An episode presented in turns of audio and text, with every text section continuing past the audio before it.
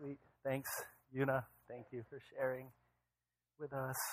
Uh, next week, um, we're going to hear from uh, Chris Lee. Uh, he is uh, one of our house church shepherds, and uh, he's going to he's to testify to what his experience in Ecuador was like last summer.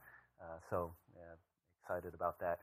we're in the midst of this series here on the promises of, of God, and I want to, last week we kind of introduced it by talking about the fact that God has given us these great and precious promises, apart from which, if we don't open up this treasure box of, of promises, a lot of times what we think Christian life is, it's uh, the blessings of God that Christ has secured for us at Calvary, is forgiveness of sins in our past, and then a future in heaven way down after we die. But in this great in between chasm called life, uh, there's no difference in how we live, and we don't experience and appropriate uh, the grace of God and the power of God in our lives as a result. So I want to talk today, beginning today, about some of the specific promises that God gives to us. And I want to begin by talking about the promise that God gives that He promises to be a father to us. I'm reading a, a book by, well, I'm not reading. I should, I should not lie to you.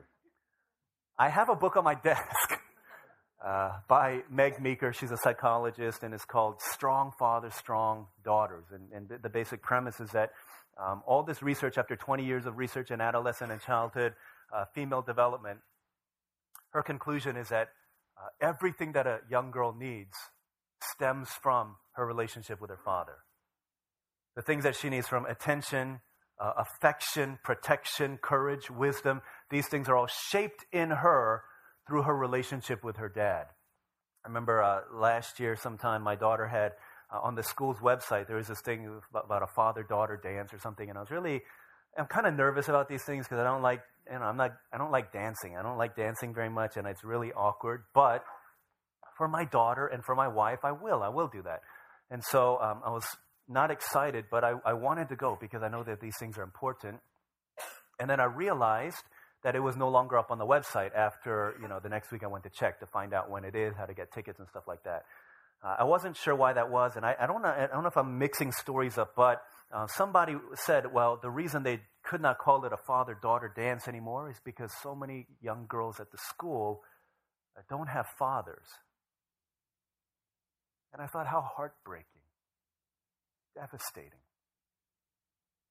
There are so many psychological studies, books that are written about the importance of a father in the life of his children. Almost every societal ill in some way can be traced back to the absence of a healthy relationship with a father. There's one, uh, Paul Robeson did, wrote this book, and he talked about this one prison chaplain who thought it would be a great idea if I can get Hallmark, a card company, to donate cards to these prison inmates for Mother's Day in order that they might be able to write a card for their mom, thanking them for all that they've done. And so uh, Hallmark donated all these cards and envelopes and, and stamps. All that the inmate needed to do was request it, write it, and then they would take care of the rest. They said the response was so overwhelming that over 500 cards were requested by these inmates and sent out to their mothers for Mother's Day. The response was so overwhelming that he said, hey, I'm going to contact Hallmark again for Father's Day. Said, can you do the same thing for Father's Day? And they got 500 cards, and they said exactly zero people requested a card for their father. That is tragic. The number one predictor of deviant criminal behavior, according to this study, according to this uh, case study, is not race, it's not religion, it's not socioeconomic status, it's the absence of a healthy relationship with dad. Paul Vitz did another study over the, uh, studied uh, the, the, the psychology of atheism. Hundred people that he studied, the most well-known atheists who don't believe there's a God, and agnostics who believe that there is a God, but he cannot be known, 100 of the most influential and important atheists and agnostics over the past 125 years. He analyzed them, studied them, interviewed them, asked them all these questions, and categorically his conclusion was atheism is created by bad fathers.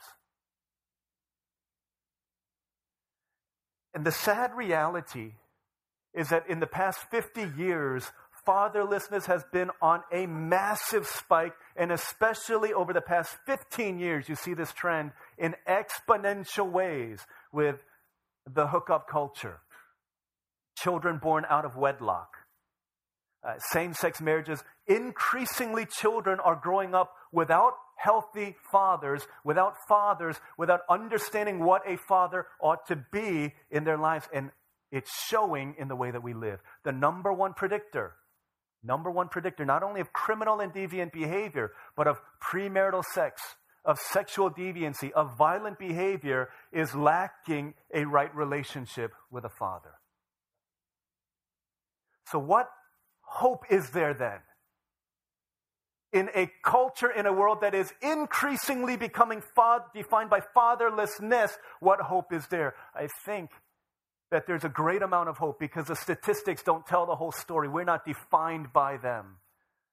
And countless people through the years have found hope in the timeless treasure of promises that's found in the Word of God. And particularly, I want to point us to Zephaniah chapter 3, verses 16 and 17, and look at the promise of a father. The first promise I want to look at is God says, I promise that I will be the perfect father to you. Zephaniah comes towards the end of the Old Testament, maybe about 10 pages before the New Testament begins. Zephaniah chapter 3. Um, Zephaniah was a prophet. Uh, he prophesied, just a, a, quick background, quick background. What ended up happening, the north, okay, Israel uh, divided into two after the reign of Solomon. So Israel in the north, ten, king, ten tribes in the north, and Judah in the south, two tribes. Uh, Israel had been taken away and destroyed the judgment of God by the Assyrians. And then, um, so here's Judah.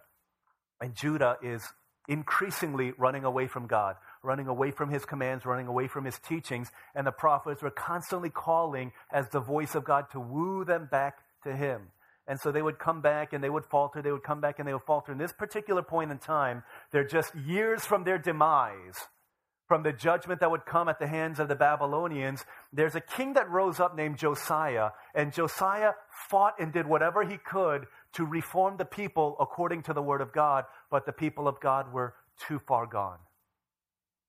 And so, in time, in just a matter of years, Babylon would be the agents of God's judgment on the people of God. They would be taken into exile, away from their home, away from their land, away from their people, away from their religion, and sent out into a foreign land. And yet, what Zephaniah was saying, but was even in the midst of that, even in the midst of that, if you turn back to God, if you put your trust in Him, there will be a remnant that God will bring back. And in the midst of that judgment, the judgment is not because God's angry and He wants to destroy, but it's because He wants to purify and He wants to woo you and to bring you back to Him. So, what do the people of God do? What is God's posture towards them? What is God's stance towards them? How does God see the people of God who are turning away from Him and we're about to face the judgment of God? This is what Zephaniah the prophet says in verse 16. It says, On that day, they will say to Jerusalem, Do not fear, O Zion. Do not let your hands hang limp. The Lord your God is with you he is mighty to save. He will take great delight in you. He will quiet you with his love. He will rejoice over you with singing. This is God's word. A theologian named O. Palmer Robertson said that Zephaniah 3:17 is the John 3:16 of the Old Testament.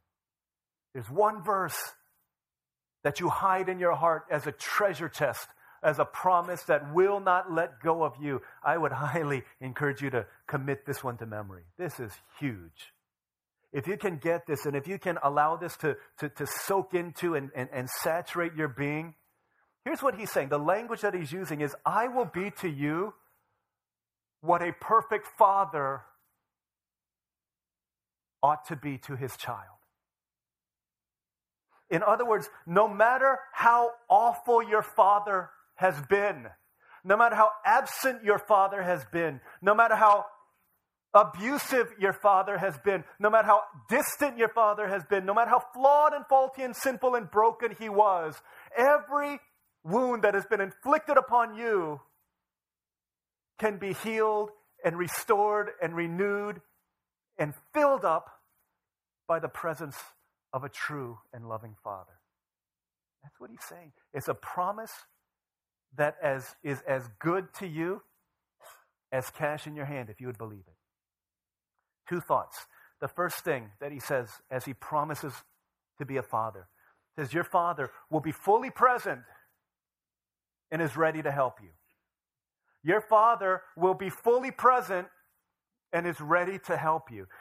I, I got an email on Wednesday night, or right before our prayer meeting started. I was uh, waiting for you know, the person who's going to share the devotion to come, and I was looking at my phone, and I got an email from a, a young man. I think he's a brother in Christ. He at one point was a member here, was an attendee here at Harvest, and had since moved away.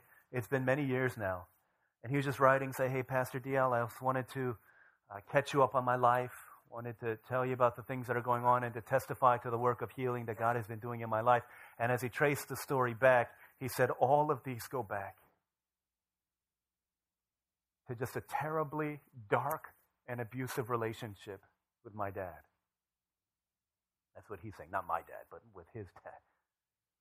Every kind of abuse that you could imagine, it was inflicted upon him as a young child.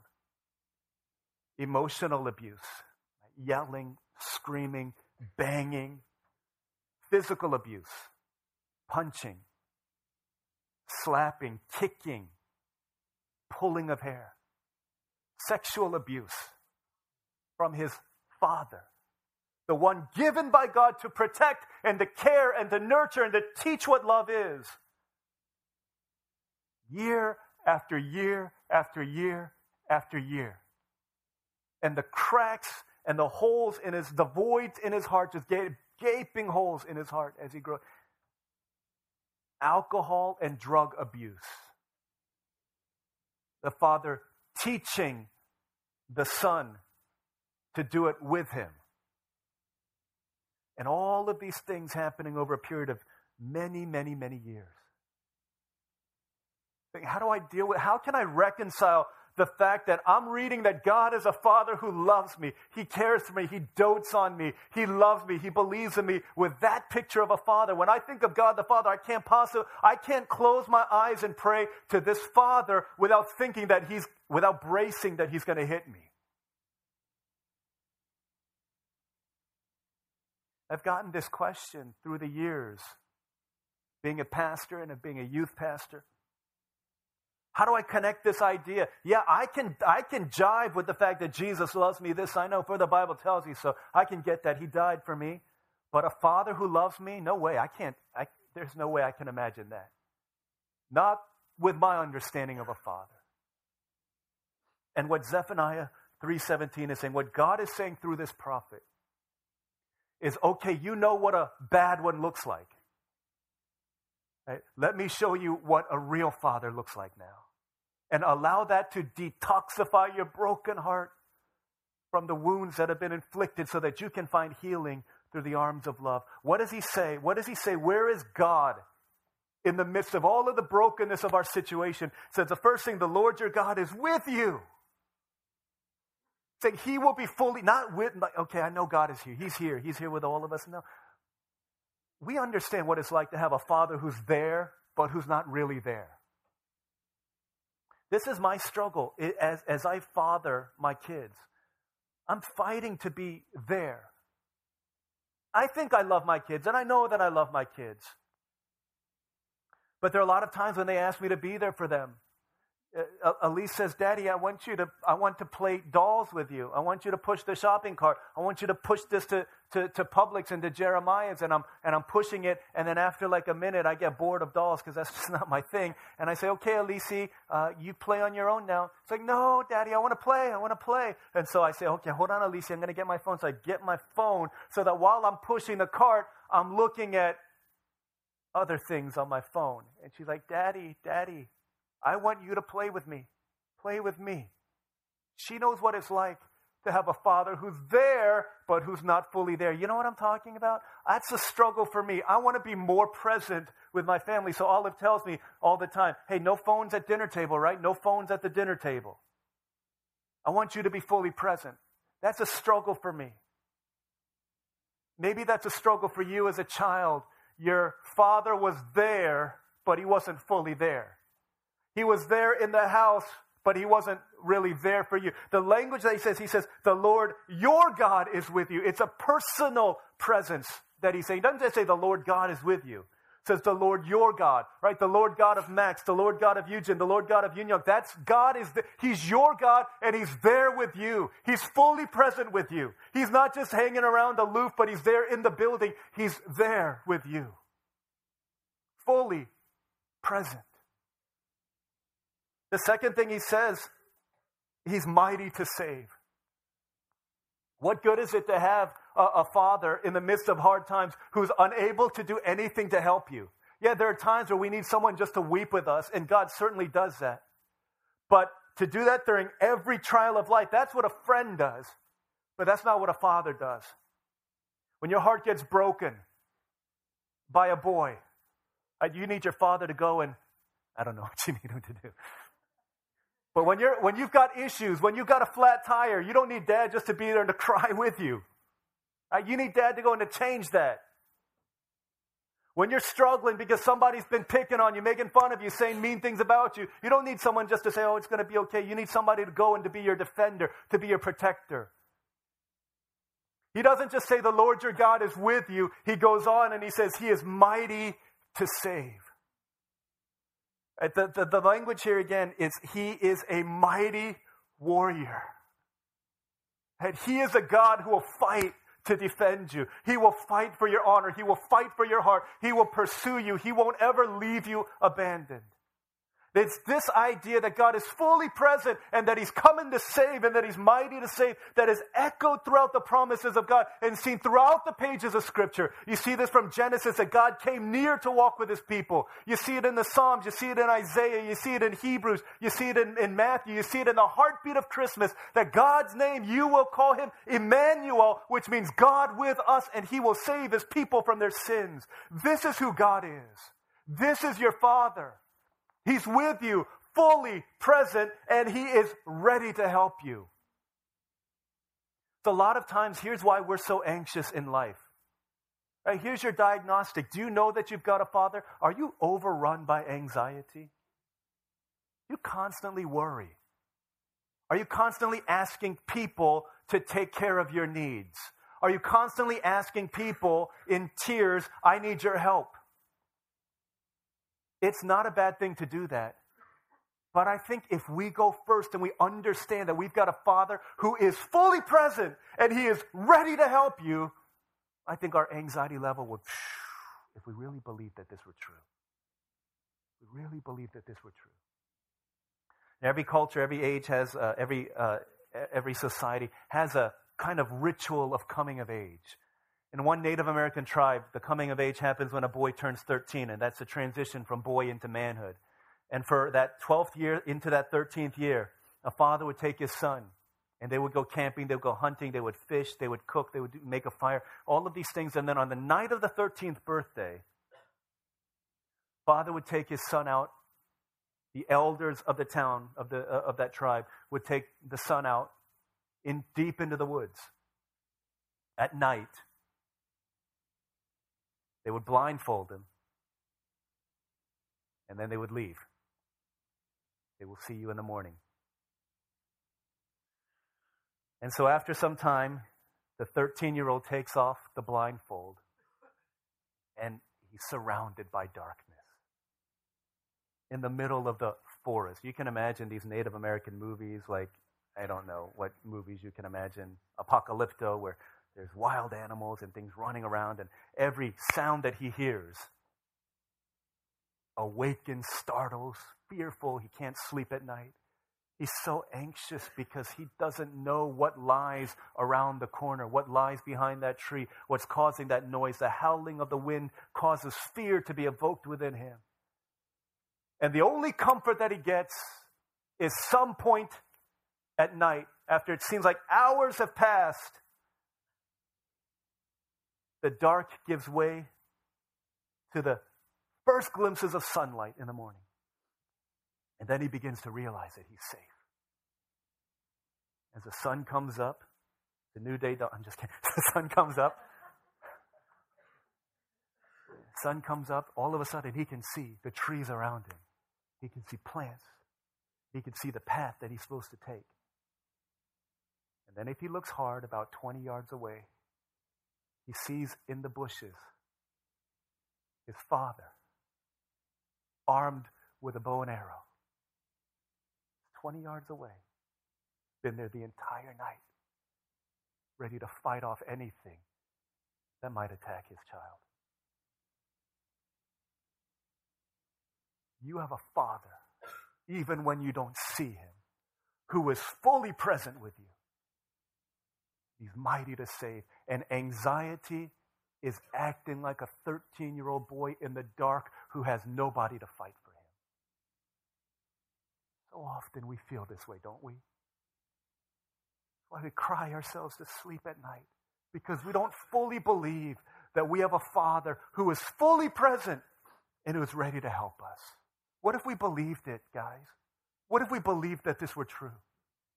We would stop going to people who make false promises only to break them because you see, a promise is only as good as the one who made it. And our Father promises that I will be here and I will love you till your dying day. And then you'll see the fulfillment of this promise in a way that you never before knew. God, your Father, promises, hey, I will be fully present with you, and I will be ready to help you. Mighty to save. That's the first thing that we see is that God, our Father, there, fully present, ready to help. Second thing that we see is your Father is proud to be your Father.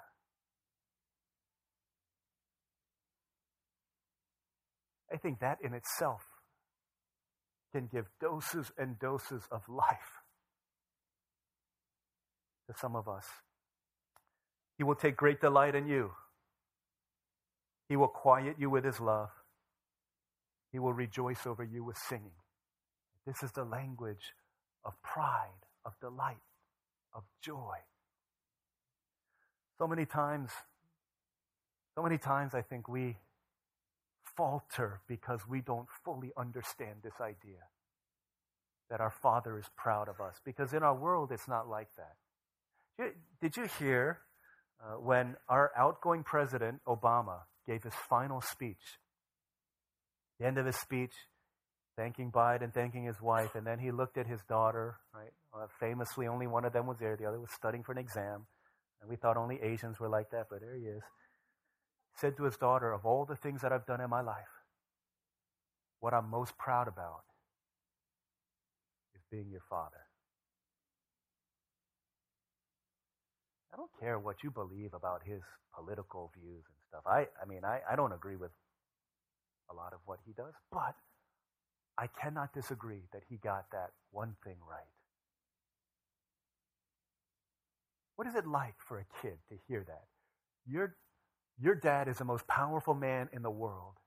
Yet he says his crowning moment is the fact that he's your dad. How many of us long to hear that from the lips of our parents?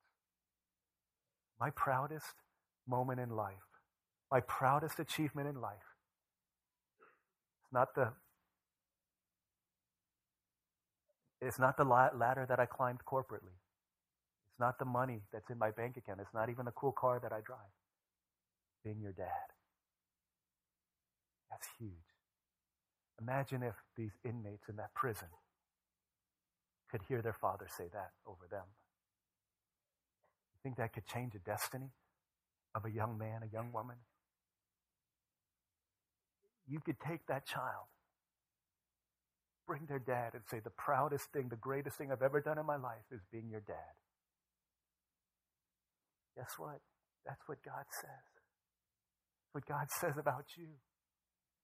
It's this language of, uh, of, of see, here's our, here's our challenge. In our world, they tell us that in order for someone to be proud of you, to have worth, you need to earn that. You've got to earn it. That's what a lot of us think too, isn't it? You've got to earn your 4.0 in order to be deemed worthy.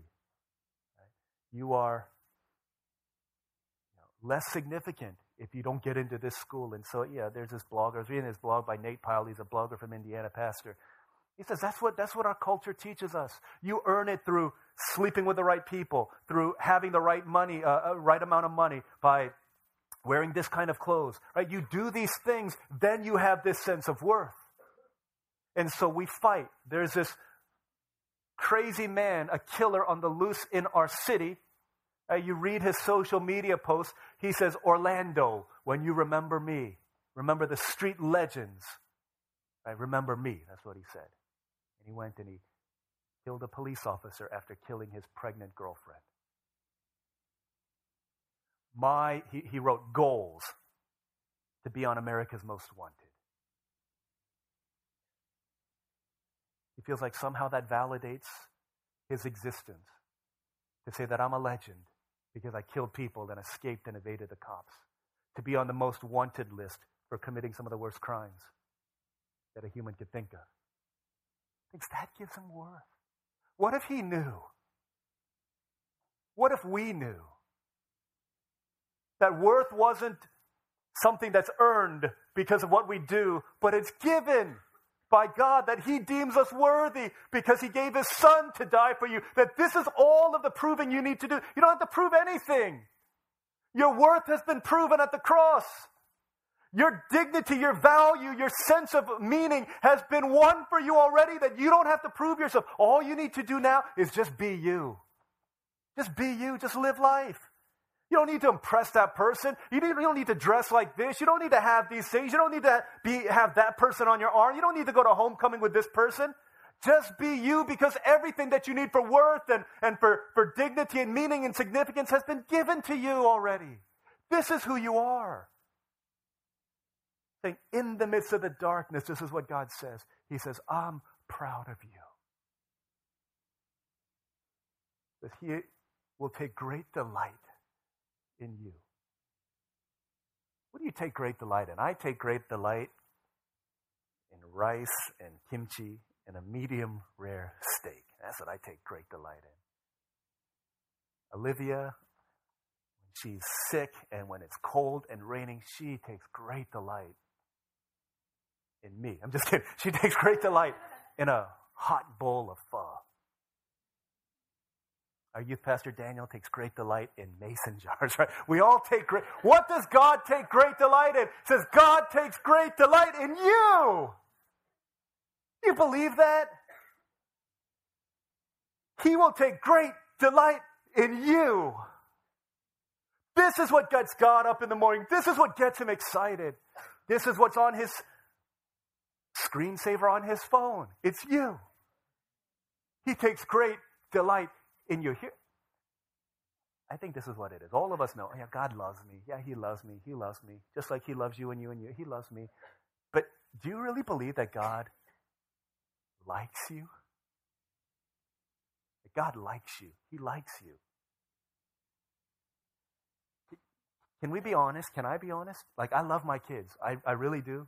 Sometimes borderline idolatry. I love my kids. But sometimes I don't like them. I have to be careful. I didn't write this in my manuscript because Manny, my daughter, can read and she reads that stuff. She's like, What do you mean you don't like me? sometimes I don't, though. And sometimes I get annoyed by I don't understand them. Like, why? And I mean, the, the words are coming out of their mouth, but I don't understand what they're. How does that connect with this present situation? I don't understand. Sometimes and it's a rare moment in time, maybe like 10% of the time. So don't go tell, what'd you learn today? Oh, Pastor Dale doesn't like his kids, and then our kids here. Don't, don't say that, please. There are times where I don't like them. But God always likes you. Takes great delight in you. Great delight in you. He will quiet you with his love. So he likes you, he loves you. Sometimes, and I don't know what this means. There's two translations. Some some scholars will say this means, yeah, by his love he'll make you quiet, and other people will say he loves you so much that he will be quiet. You could take your pick. But he will quiet you with his love. Sometimes so this happened the other day on Thursday night.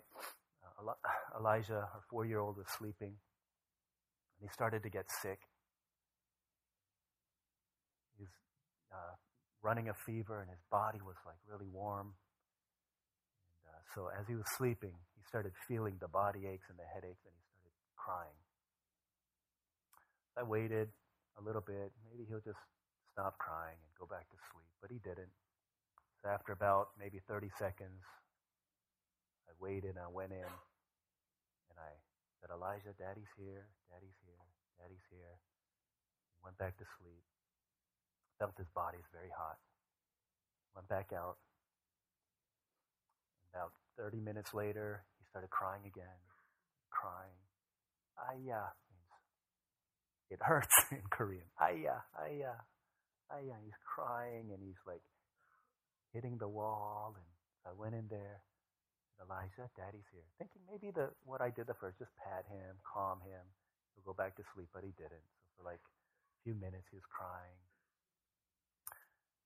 He said, I said, Elijah, what do you want me to do? Do you want, do you want medicine? Do you want daddy to sing to you? He's like, no, don't sing to me. do, you, want daddy to sing to you? Do you want medicine?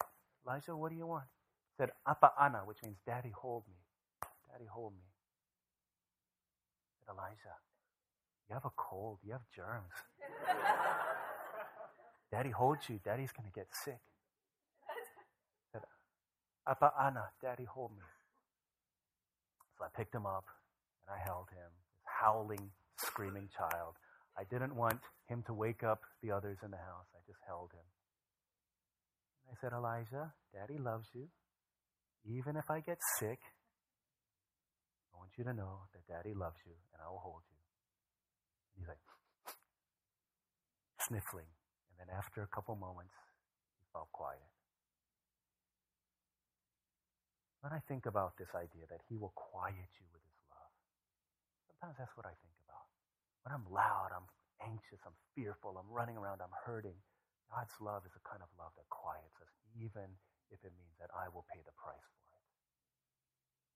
He'll quiet you with His love. He likes you, He loves you. He will rejoice over you with singing. When that silence breaks, what is the sound that you hear? When Elijah wakes up. If I were to hold him all night, which I didn't and I won't and I can't, he's too big. If I were to hold him all night and he would wake up to the sound, not of silence, but of sound, what would that sound be? It would be the sound of singing. And when you wake up, he will rejoice over you singing. Father's song spoken over your heart heaven's perfect melody, the Creator's symphony. Now he's singing over me the Father's love. Heaven's perfect mystery. The King of love has come for me. He's singing over me the Father's song. He likes you. He loves you. But he loves to love you. One of my friends, you, you may have heard him say this.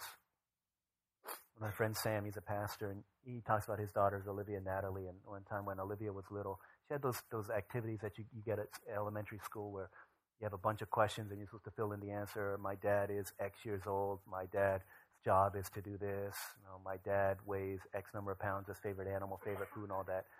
And there's one thing it said, uh, my dad's favorite thing to do is fill in the blank. And he said, this is what Olivia wrote. My dad's favorite thing to do is to love me. That's dad goals right there, right? My dad's favorite thing to do is to love me. You have a father in heaven who loves to love you. He's proud to be. I get that. I understand that. I understand not all of us in here are Asian, but we all, a lot of us Asians have a deep, empty void and wound. Right? This is, this is our song. And I asked one of my, my buddies who worked in a multicultural church, I said, who do you think, of all people, all ethnic groups, who do you think has this the worst? Is it Asian people? I don't, think, I don't know if it's Asian people, but I know definitely African American people, Latino people. Right? They deal with this in a very deep way too. Is a deep, deep issue increasingly, this fatherlessness of our world. To know that you have a father who's proud to be your father. He loves you. He's there for you. He sings this song over your heart. Those who've been kind of walking with us for a while know uh, probably about 10 years or so ago, I was uh, in, in, a, in a pastoring, mentoring group called Scrubs. Uh, great group of brothers. These guys are my brothers for life. Love them. So 11 of us, and then we had uh, several different mentors over us, and we met maybe for about five different sessions. Uh, we're all in different, in different places, a lot of them in Virginia, New Jersey, Chicago, uh, Washington State, Canada, uh, me in Orlando.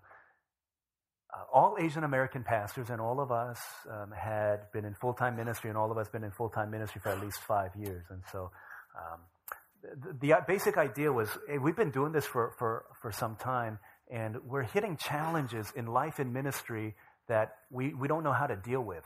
Our first generation pastors, for all that they pour into us, don't understand some of the uh, just the, the unique challenges that we face. And so we brought to, or we had uh, maybe about eight to ten uh, Asian American mentors who are uh, just ahead of the ball game and really have a heart for people like us, younger younger pastors. And so they came and for uh, for maybe five different sessions of, of three or four days each, uh, they would work with us and talk with us and counsel us and mentor us. And that first session, leading up to it, uh, that first session was all about dealing with the brokenness that we face in our own lives as we do pastoral ministry. And so we had to do all these journal entries and, and reflective writings and very invasive stuff about our brokenness, about our families, about our biggest failure, about our biggest regrets in ministry, our biggest regrets in life. And, and so, um, not light stuff.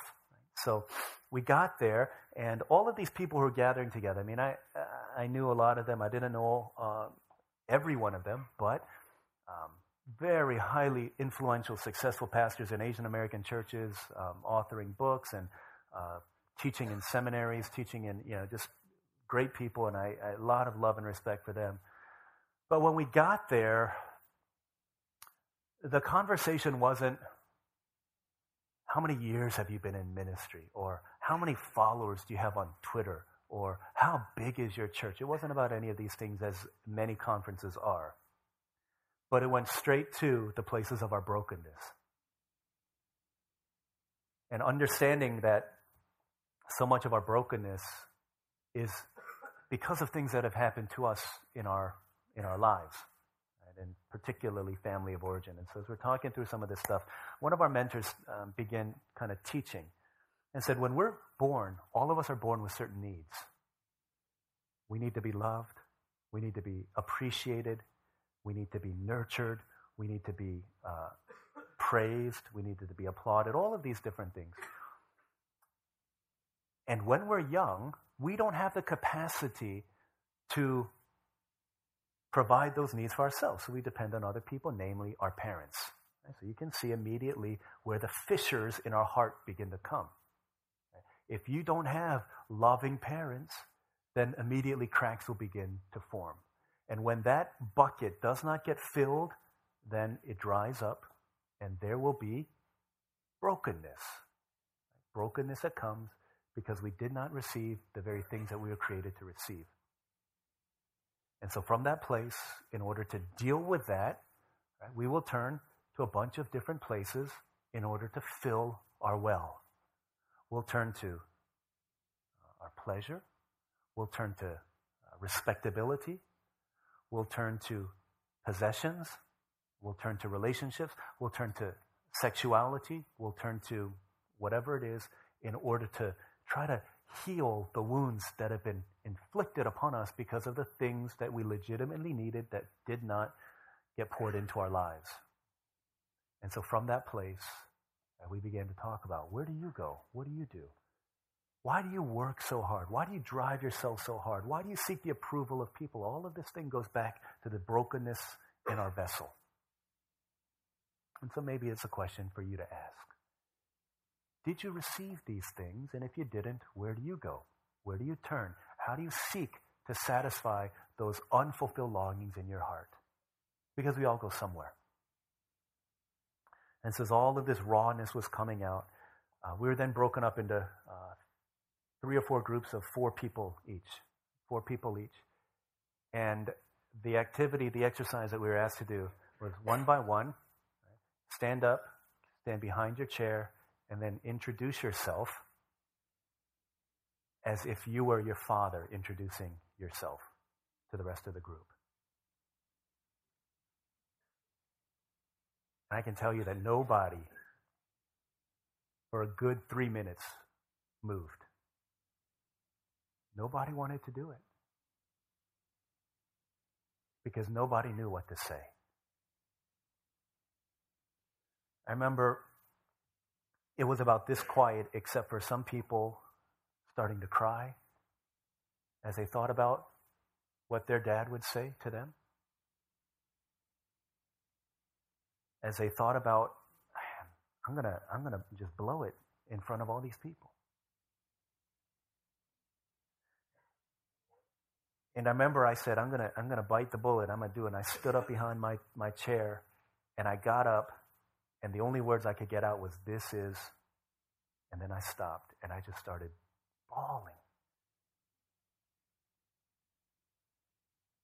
In a way that I've never cried that much up until that point in my life. I don't think I've cried that much since. I thought about what would my dad say? I knew what I wanted him to say. But the reason it was so hard is because, I, is because I've never heard it. And because I never heard it, I couldn't imagine him saying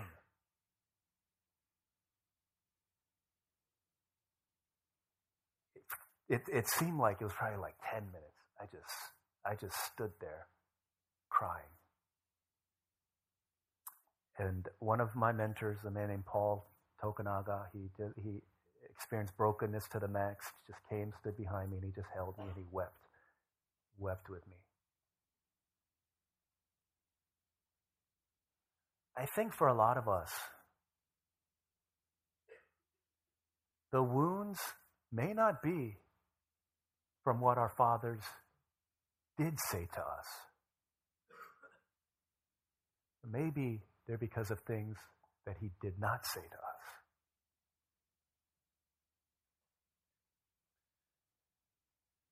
And as I struggled through that time, just longing to hear those words, this is my son. Fill in the blank, all that stuff. So that night came, we, you know, everyone was in a mess, right? It's funny to see these like Asian American church leaders all in a ball of snot and tears. We debriefed that time, talked about it, prayed for each other, wept more. We got together. The next day, uh, the assignment was do the same thing. But instead of introducing yourself as your dad, introduce yourself the way that your heavenly father would introduce you. And all of a sudden, from that place, man, these dams of healing just started pouring forth. This is my son, David, whom I love. With him I am well pleased. He is the object of my unending delight. He is the apple of my eye. He is a treasure of treasures worth giving my one and only son for. I am the Lord your God, and I am with you. I am mighty to save. I will rejoice over all of these things. And I realize in that place the promise of the Father regardless of what your experience with dad in this life has been. The power of the perfect Father to bring healing to your heart is infinitely greater to sustain and to heal and to draw you back into the perfect heart of a Father. And here's the cool thing as that was happening, there was so much healing that came to my relationship with my dad because all of a sudden I was being filled by a father who was perfect, and I no longer needed my dad to affirm me because I had everything that I needed. And so, out of fullness, not out of lack, was I able to relate to my dad. I was so filled that I was able to love him, not seeking anything in return, but simply seeking to love because he has loved me first. There's a promise that the Father gives to each of us who put our faith in him. that He'll be the perfect Father that we're desperately longing for. Let's pray.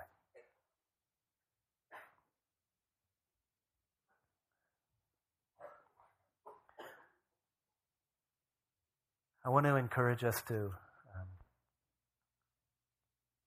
just linger in this, in this place for a second. In every sermon, one of our, uh, one of our uh, guest speakers has said, every sermon, no matter how much you think it impacted you in that moment, it's these moments right now that will make the difference between, oh, okay, good sermon, versus something that will change your life and bring healing to you. Do you need the healing touch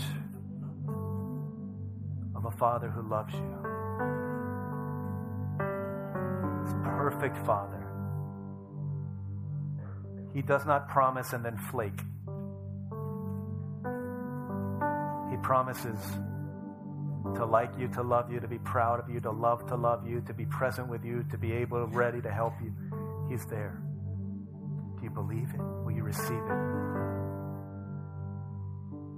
You journey, begin a journey to exploring the heart of God, rest in this love, and anxiety will cease.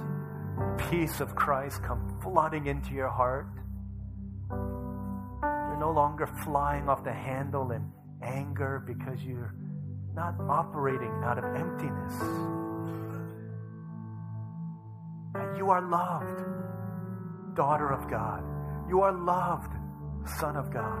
You are loved beyond measure. Receive it, believe it, rest in His love.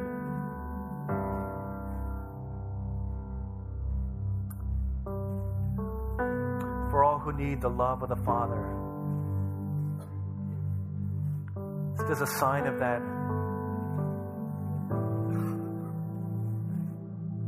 Your body language, your posture, in a physiological level, can really have impact on your understanding of the things that are being spoken. Why don't we open our hands to receive the healing of God? Say, God, I'm giving you my brokenness. I'm giving you my pain. I'm giving you my hurt. I'm giving you my loss. I'm giving you my void. I'm giving you my emptiness. I'm giving you my scars. I'm giving you my tears, giving these things to you. Because it's only when we understand that we need to let go that we can really receive. And as we let go, let's receive from God, our perfect Father, love unspeakable, peace unending, joy undeniable, hope unconquerable. Let's receive from Him. Let's pray, Lord, I need you. Father, I need you. Lord, would you minister to me? Let's pray for just a couple moments that way. Let's respond and let's dig deep the well so that the Father can pour into our hearts right now. Let's pray for our hearts. Lord, come, touch us. Father in heaven, touch our hearts. Heal us, restore us, renew us, satisfy us. Give us what we could never receive in this life.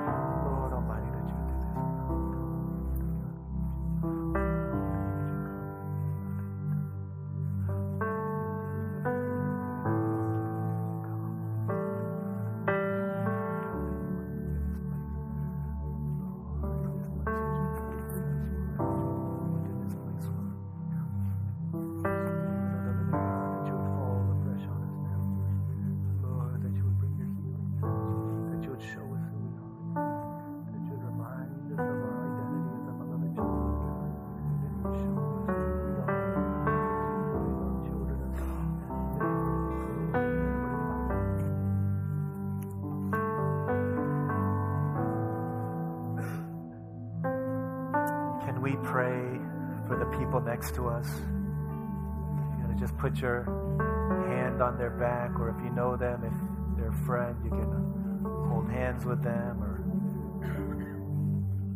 just pray for the healing of God and for the filling of the Father heart of God into their hearts. Maybe the Lord God will use a prayer, a touch, something, a word spoken by your neighbor to unlock some place in your heart that would lead to a deep wellspring of life that flows into you. Let's pray for one another. Let's pray. Let's love one another as we love ourselves. Let's pray. The touch of God, blessing of God, grace of God, healing of God would flow over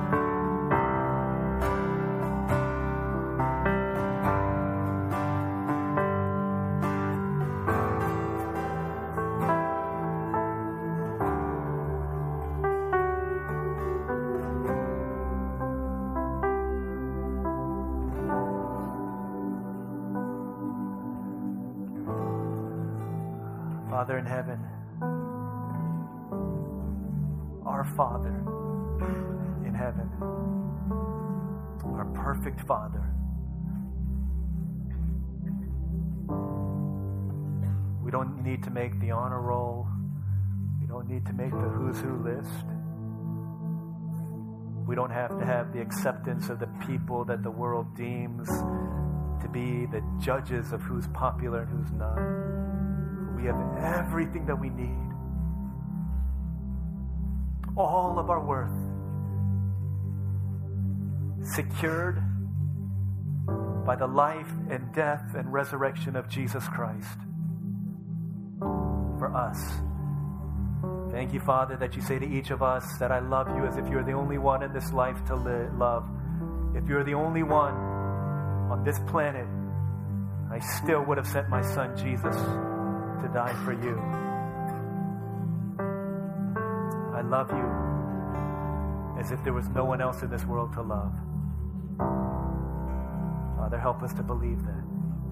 Sing your song over us, and may we hear it, and may it cause us to dance with joy.